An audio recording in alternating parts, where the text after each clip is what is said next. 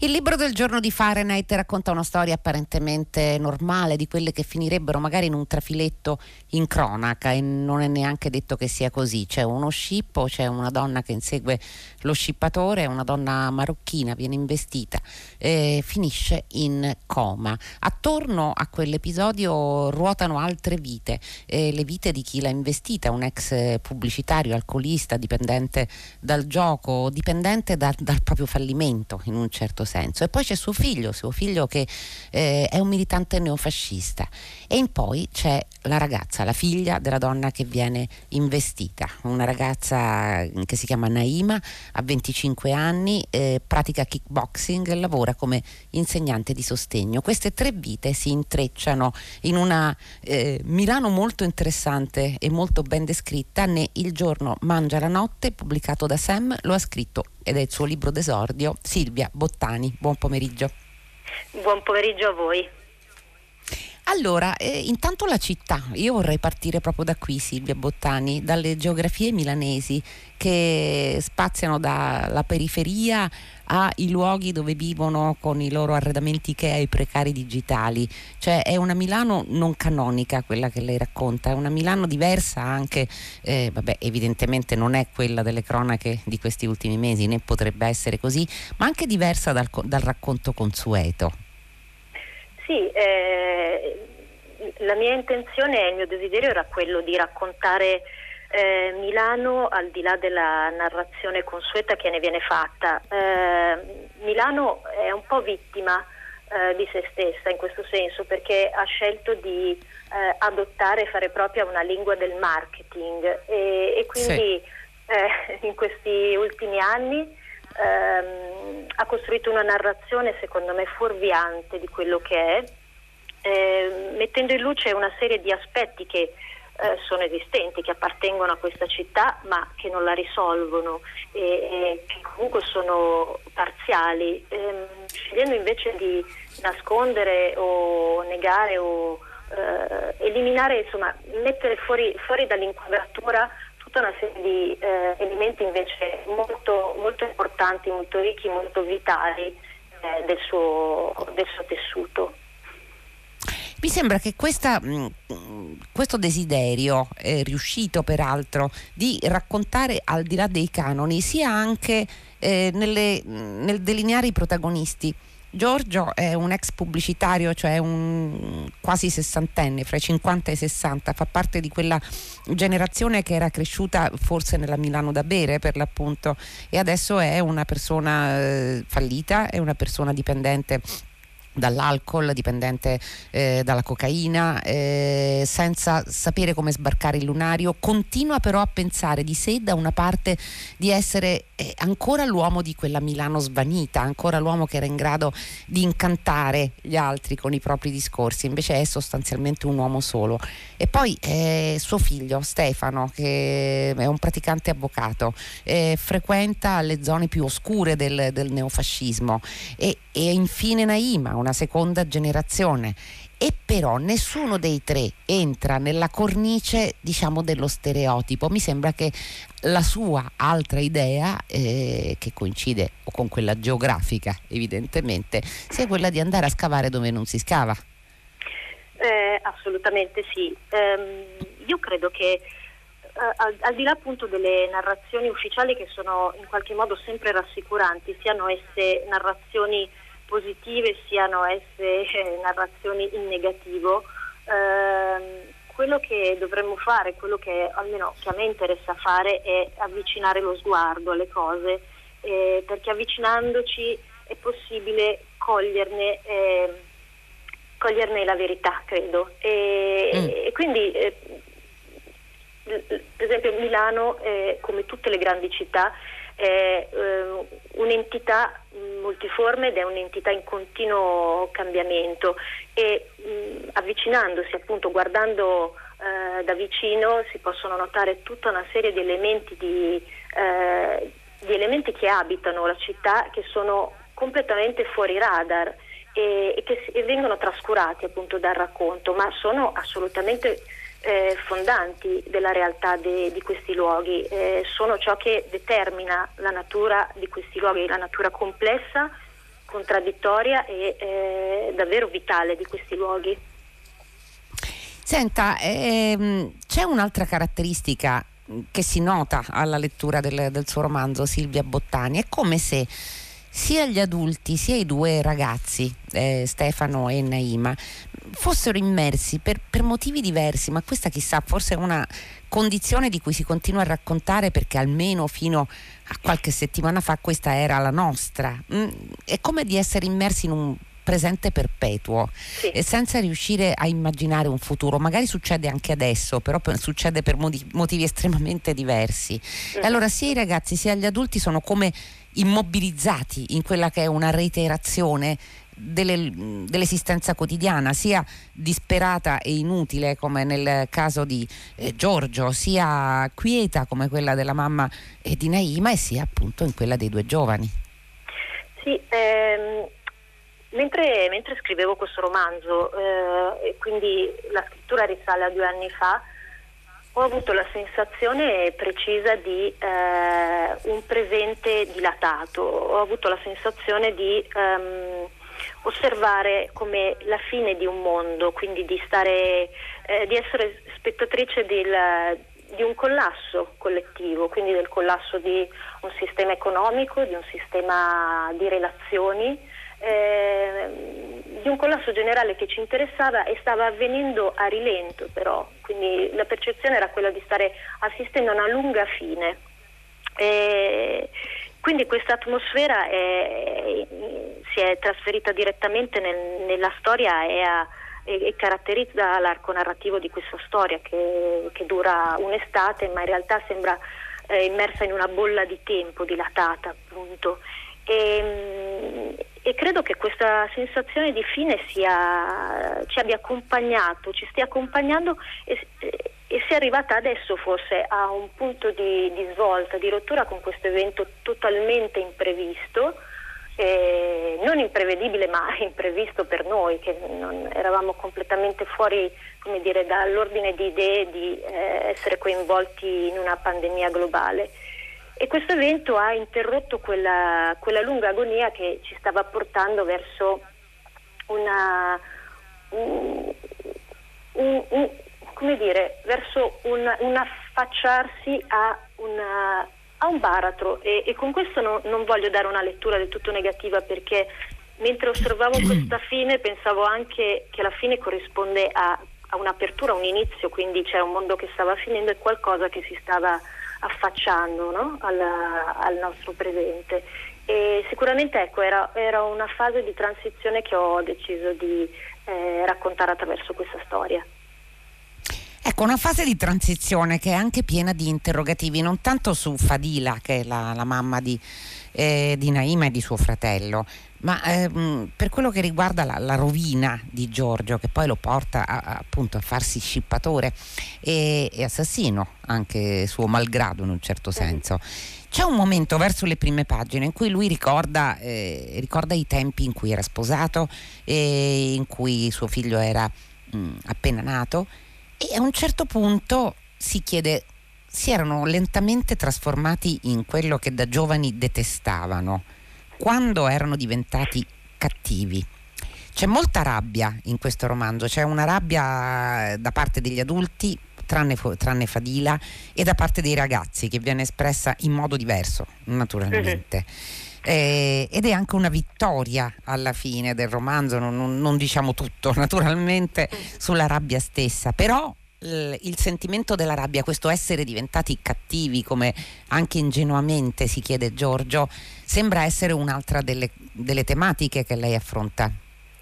Sì, è esattamente così. Il tema della rabbia è un tema assolutamente centrale eh, su cui io mi sono interrogata a lungo eh, e lo trovo particolarmente interessante in relazione a, appunto al nostro, al nostro presente. Nel caso specifico Giorgio eh, credo che sia un personaggio che raccoglie in sé una ferita che eh, riguarda un po' tutti noi in maniera differente. Lui eh, probabilmente è l'esemplare, dire, peggiore, è, è un'iperbole in qualche modo, però eh, la ferita che lui porta dentro è la ferita di una eh, di una promessa mancata, perché poi a un certo punto eh, tutta la sua vita, questa vita di successo, di, di appagamento, di, di, desideri compiuti, eh, è franata. E quindi con, col crollo di questo, di questo sogno, ehm, al crollo di questo sogno lui non si era assegnato e, e questa grande bugia di benessere eh, tradito eh, lo ha in qualche modo ingabbiato in, questo, in questa deriva, in questa eh, discesa verso gli inferi che lo, lo, porta a diventare appunto un giocatore compulsivo, un, dipend- un uomo dipendente dall'alcol. Ecco, credo che eh, molta della rabbia contemporanea nasca da, da, questo, da, questo, tradimento che abbiamo vissuto un po' tutti, tutti, noi che stiamo vivendo, dalla generazione appunto dei boomer alle eh, eh, nuove generazioni. Ehm, e, e, questo tradimento dà poi appunto origine a eh, un, come dire, a una, un'emozione che, eh, sì. che esatto, a, a, una politica delle emozioni che, di cui purtroppo siamo in qualche modo eh, vittime e responsabili allo stesso tempo. Ecco, ecco eh, però questa politica delle emozioni, mi chiedo, le chiedo, sì. è qualcosa che è responsabilità adulta della generazione di Giorgio, non tutta naturalmente, mm-hmm. però in mm-hmm. molta parte sì, questi due ragazzi, Naima e Stefano, che sono ovviamente diversissimi fra mm-hmm. loro, perché eh, Stefano appunto è un, un neofascista convinto, eh, si, non si interroga nemmeno se non per frammenti su quello che l'ha portato poi a frequentare i suoi commilitoni, diciamo così. E Naima ovviamente eh, non può che essere sul versante opposto, eppure si incontrano in palestra, eppure tutti e due praticano kickboxing.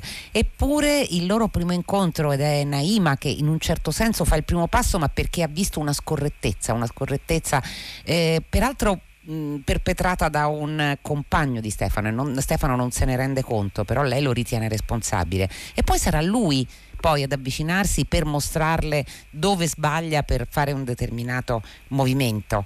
E uh-huh. quindi nonostante tutto, nonostante la lontananza estrema, nonostante pesi su tutte e due, quella che non potrebbe essere confer- che confermata come lontananza, questi due ragazzi fanno un passo l'uno nei confronti dell'altra.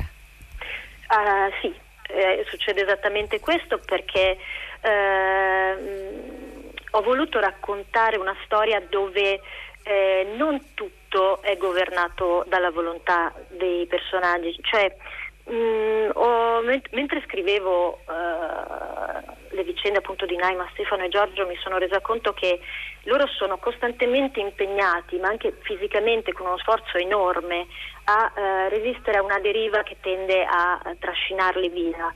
E, e, malgrado questo sforzo a un certo punto ci sono, ci sono appunto delle forze che eh, li travolgono e una di queste forze è la forza del desiderio è un desiderio inteso come in un'accezione antica quindi veramente di eh, un, un, eros, un agente eh, che li, li sposta dal, dal, dal, dal, perno delle loro esistenze e, eh, e in qualche modo li possiede no? e quindi mi piaceva l'idea che eh, il desiderio fosse scardinante sia dell'ideologia che di qualunque tipo di, di volontà. Eh, di volontà di educarsi all'odio e, e di, di, qual, di, qualunque eh, emozione, di, su, emozione estemporanea. Ecco, volevo raccontare una, una forza più, più grande e eh, in grado in qualche modo di costruire un ponte sopra queste macerie, queste macerie di questo mondo al collasso. Ecco, il, il, suo romanzo è anche, eh, è anche un'indagine narrativa sul, sul neofascismo che cerca di capirlo anche. A me ha colpito uh-huh. per esempio una figura mm, laterale, se crede, quella di, di Marione, eh, che guarda questi ragazzi giovanissimi eh, che, che, con i crani rasati, che parlano sì, di lealtà e, di, e usano termini molto lontani nel tempo, che appartengono al secolo scorso. E questo Marione eh, parla di sé come eh, rievocando l'onore di essere fascista, che è qualcosa che custodisce dentro eh, dalla, dalle sue provenienze, dalla eh, famiglia di contadini veneti da cui, da cui arriva, qualcosa che addirittura lo sostiene nei momenti bui, eh, quando per esempio ha perso eh, la moglie eh, che amava e riesce a trovare la forza di andare avanti in questo sogno nero sogno nero che Milano accoglie perché lei scrive eh, era stata ai tempi un laboratorio politico, tutto era defluito e poi però negli ultimi anni la gente finalmente, dice Marione, era tornata ad arrabbiarsi, era, sentiva di nuovo la rabbia eh, nei discorsi che si facevano la sera nella, eh, ai tavoli del suo locale, una rabbia che nel suo caso gli dà una terribile speranza. Sì, eh, ho cercato di eh, osservare i personaggi senza giudicarli perché non, non sarebbe stato interessante. Eh, naturalmente eh, io credo che lo scrittore debba, abbia appunto il dovere di entrare e avvicinarsi il più possibile e cercare l'autenticità dei, dei propri personaggi. Quindi io eh, scegliendo di raccontare il mondo del neofascismo non ho potuto che eh, entrare appunto nel, in quello che poteva essere ehm, l'etica eh, neofascista, eh, l'immaginario di, di, una, di, uno o più persone che hanno scelto di credere eh, in un'idea, in un ideale che è molto lontano dal mio ma eh, che esiste e che, eh, e che, mi interessava molto, molto capire perché eh, come tutti i radicalismi è qualcosa che eh, ritorna ciclicamente e si, si,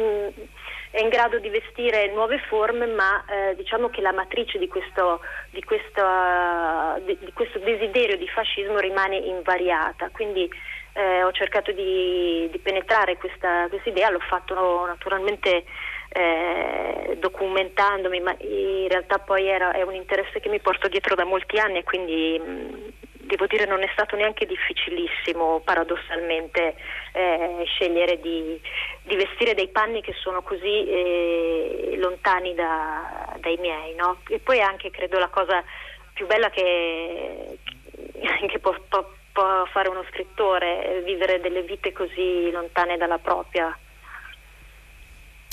Ecco, la questione delle, delle, vite e dell'identità, questa è un'altra uh-huh. parola che torna spesso, torna e lo vedremo fra un istante nei confronti della ragazza di Naima uh-huh. e torna per lo stesso Stefano perché eh, laddove gli si contrappone, lo, lo fanno i suoi eh, compagni, diciamo così, i suoi commilitoni, continuano a parlare de, dell'identità da preservare e lui non è proprio certo che quella sia la sua identità perché la consapevolezza di avere una ferita, un disastro familiare, diciamo così, sulle spalle. Lui l'ha ben chiara.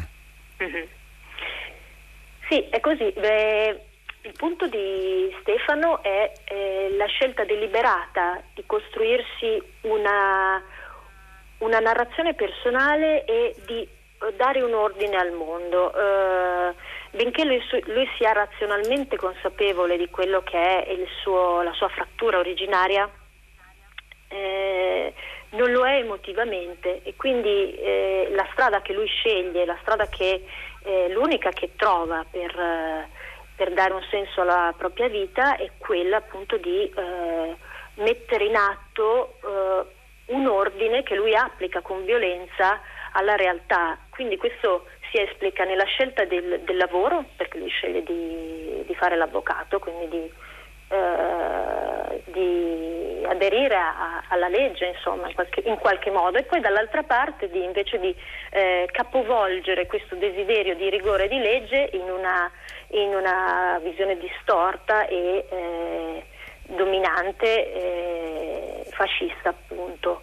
Eh, quindi c'è questo, questa frattura tra il desiderio e la consapevolezza alla fine Stefano è sostanzialmente rimane, almeno all'inizio è, eh, ha questo desiderio infantile di eh, piegare la, la, realtà alla propria volontà e poi purtroppo dovrà, eh, purtroppo per fortuna dovrà eh, rendersi conto e accettare il fatto che eh, la vita non segue non segue la volontà degli uomini, va per la, per la sua strada. Ma vale per, anche per Naima nelle ultime pagine del romanzo, andando almeno verso la fine, lo dice chiaramente, cioè non, non, sa più chi è, cos'è un mm-hmm. insegnante di sostegno, una ragazza che ha perso i genitori, la sorella di Said, un'immigrata di seconda generazione innamorata del neofascista, una che picchia la gente per il gusto di farlo. Che cos'è? Chi è? Ed esiste una categoria in grado di definirla? E questa è la domanda più interessante, direi. È curioso perché eh, mentre, mentre, scrivevo di Naima eh, avevo di fronte un personaggio che eh, faceva di tutto per rifiutare qualunque ruolo precostituito. E, e, si, e inizialmente Naima è, è, a suo agio in questo rifiuto, in questo, in questo suo essere sfuggente uh, ad ogni tipo di categoria. Alla fine della sua esperienza narrativa, diciamo così, in realtà questa, questa incapacità di definirsi diventa, uh, si rivela come complicato e l'apparente non uh, conflitto che lei vive con le sue origini, perché lei è una donna uh, assolutamente, apparentemente risolta rispetto al tema etnico, al tema della, dell'integrazione, poi invece eh, si rivela come eh, un conflitto latente, rimosso, eh, ma emerge.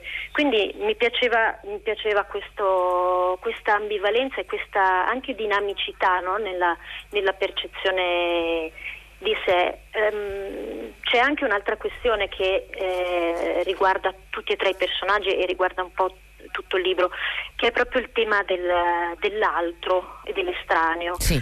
Eh, ogni personaggio a un certo punto uh, vive il timore di essere invaso da, da un estraneo, da, uh, ha la paura di entrare in contatto e di perdere la propria identità, proprio perché probabilmente questa identità, benché venga raccontata, venga manifestata, proiettata con grande veemenza, è un'identità estremamente fragile.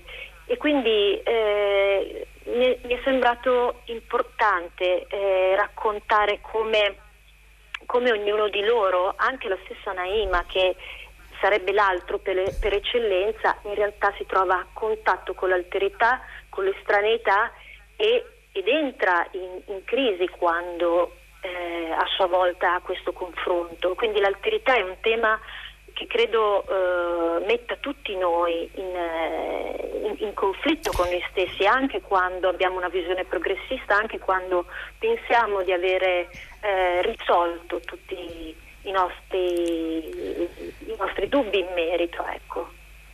In, c'è infine eh, anche il tema però del, dell'ingiustizia, perché non a caso, credo, lei pone in esergo eh, un frammento dall'Ecuba di Euripide nefando, innominabile crimine, al di là di ogni stupore, è impio, intollerabile. Dov'è la giustizia degli ospiti? Credo non sia un caso.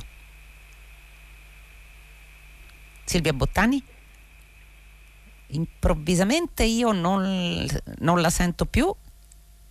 Eh, è caduta credo la linea, ma comunque eh, eravamo arrivati comunque al termine di questa eh, conversazione e appunto proprio l'esergo che ha usato Silvia Bottani credo chiarisca molto bene eh, il termine della disuguaglianza perché in fondo per eh, quell'incidente di cui rimane vittima la madre di Naima non ci sarà poi giustizia, così come non c'è fin dal primo momento, non è stata cercata fin dal primo momento.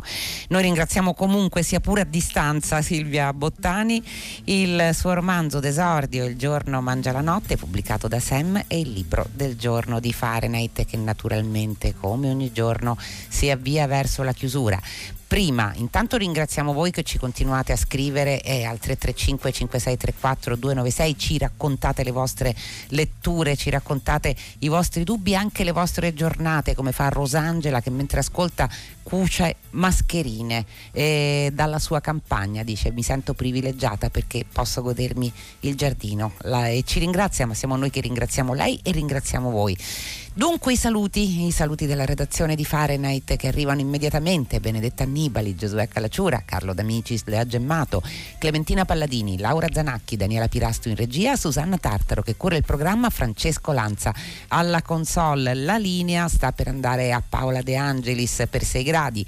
Quanto a Fahrenheit che aspetta, lo ricordiamo anche le vostre mail, fare con l'H al centro chiocciolarai.it, torna come sempre domani alle 15 su Radio 3. E fino a quel momento, come sempre, felice serata a tutti voi da Loredana Lipperini.